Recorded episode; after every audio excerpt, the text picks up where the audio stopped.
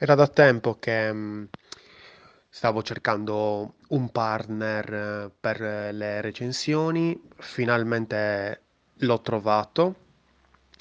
Avrò un ospite speciale, mh, diciamo, per il mese di novembre e mm, questo ospite mi aiuterà nelle recensioni, eh, in modo tale che magari è anche più interessante andare a seguire comunque non una persona che ti dice parla da sola quasi, eh, ma comunque due persone che interagiscono e magari sono anche due livelli differenti, in modo tale che magari eh, uno ha delle domande e un'altra persona ha delle altre domande. Molto interessante eh, avere due punti di vista già di partenza poi ovviamente ci sono i punti di vista di chi seguirà eh, la live, la diretta, eh, quindi sono molto molto contento che almeno eh, c'è un attimino più di interazione e mi piacerebbe molto continuare su questa linea qui, vediamo un po' come va infatti solo per il mese di novembre, in modo tale che sta persona poi dopo, anche se si rompe il cazzo, poi dopo può decidere anche di non rifarlo più. Bello sarebbe avere ospiti differenti, magari mh, qualcuno di voi che è interessato a una determinata cosa su un determinato argomento, ecco, magari si fa una diretta e si parla di una determinata cosa, di questa cosa qui, insomma. Molto interessante, mi piace, c'è interazione, c'è coinvolgimento, c'è condivisione, mi piace, mi piace molto. Ehm, allora, settimana prossima abbiamo già un po' un mini calendario, ovviamente un po' improvvisato, ma ci sta.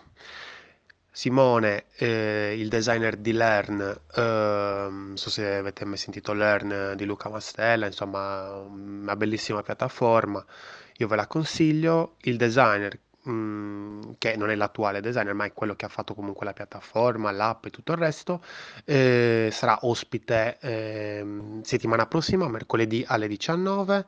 Eh, si parlerà di no UX, ovvero eh, non progettare senza la UX perché è impossibile, o avere un, una strategia o un prodotto che non ha la UX perché è impossibile, ma decidere di ridurre la UX al minimo eh, fino a farla arrivare alla, come si può dire, al suo midollo, al suo, mm, all'osso.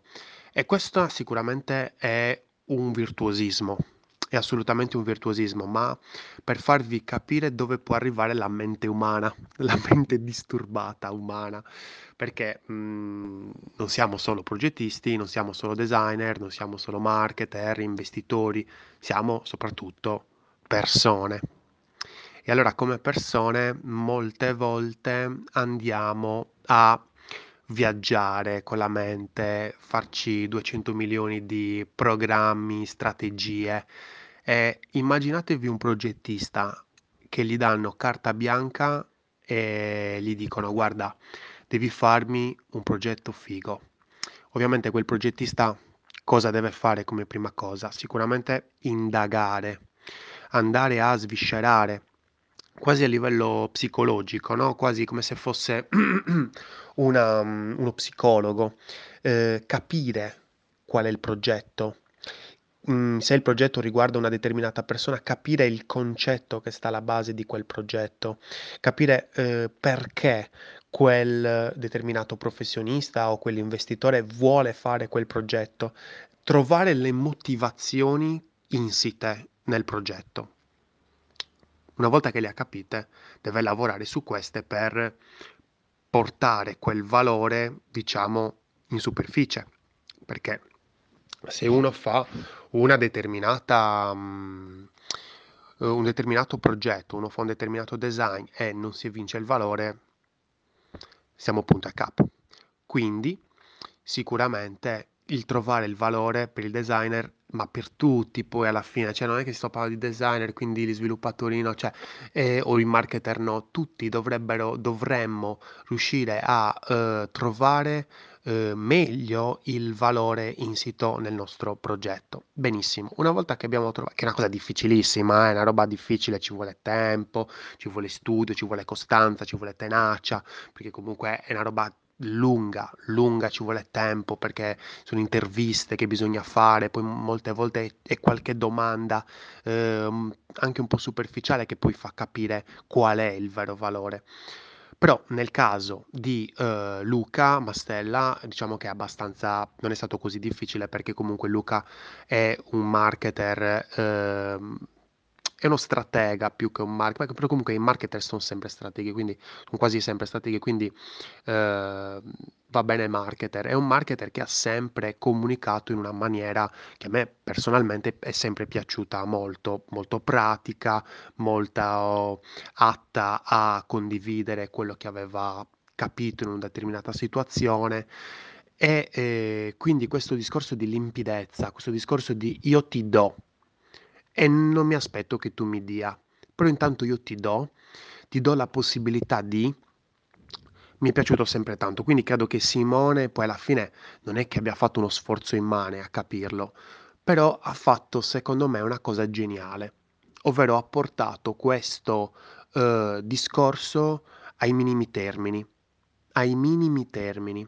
Io non so se tu abbia letto il libro Non Logo, ed è veramente un must. non so se sia un best seller, ma comunque veramente per il design, campo di design, comunicazione, è un libro che va letto, è un librone, eh? cioè un, lib- un libro che non ti leggi in una settimana, però comunque è un bel libro, ha fatto la storia, è un libro di società, parla della società, parla della comunicazione, parla di, di strategie per la comunicazione ed è fighissimo perché ti fa esempi come per esempio il logo di Fiorucci.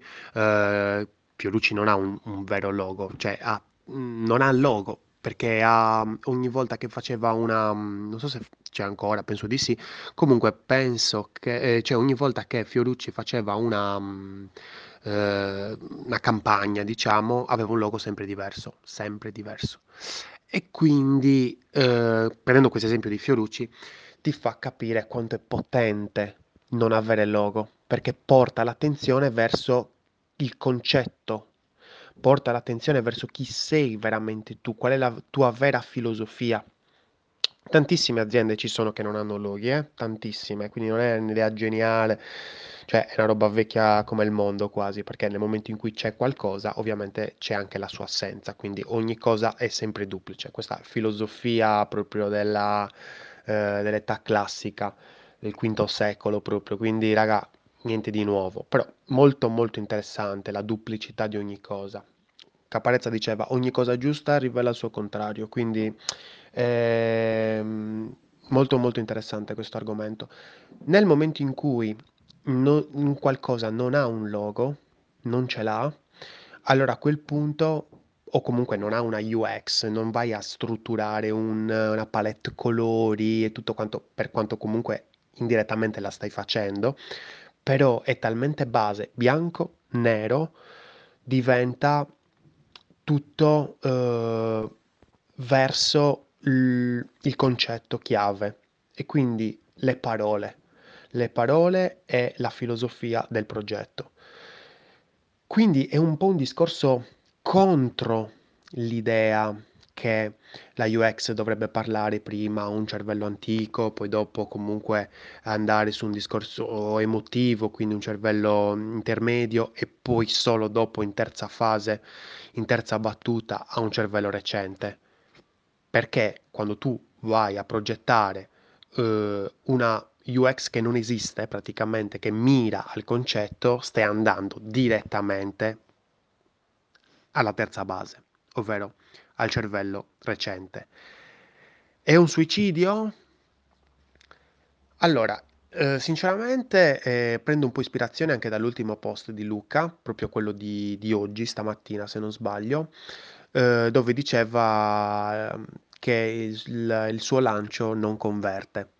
In realtà non è che non converte, quindi anche qui non è che la, questa UX fatta da Simone non converta, No, è un discorso che gioca sul lungo termine.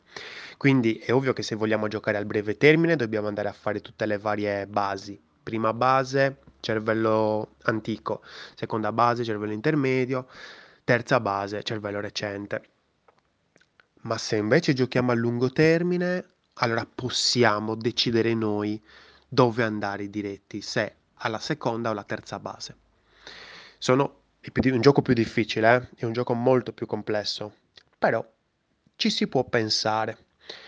Io avrò ospite Simone mercoledì prossimo alle 19, tra qualche giorno creerò appunto la- il post dove potrai mh, ricevere le notifiche eh, della, della live. Eh, penso non ci siano problemi, penso che Simone venga vestito, quindi non avrò problemi con Facebook. Io sicuramente verrò vestito. Ehm, Simone ci parlerà appunto di queste sue scelte e eh, anche di altro, perché comunque sarà una mm, molto, eh, non dico filosofica, però molto incentrato sulla comunicazione, sulla UX, eh, nella comunicazione. Ed è un qualcosa di molto bello perché in tempi un po', diciamo, non dico troppo recenti, quando studiavo comunicazione, studiavo filosofia, studiavo psicologia e tutto quanto all'università, non c'era, almeno cioè, stiamo parlando del 2008, 2007, 2006, insomma, non si parlava di UX, o almeno in Italia, o almeno a Venezia dove studiavo io.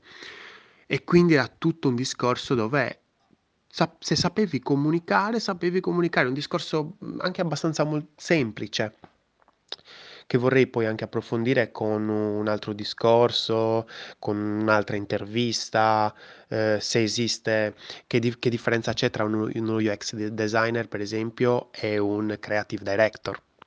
Che questo ci fa capire questa etichettatura, ma quindi lo, UX deve fare lo UX e il creative director cosa fa? Ehm, quindi questo è tutto un qualcosa tutto da scoprire, assolutamente. E con Simone andremo a, a chiacchierare su un discorso di comunicazione, diciamo, a 360 gradi mm, in generale. E questo mi piace molto perché c'è tanto da dire sulla comunicazione nel design.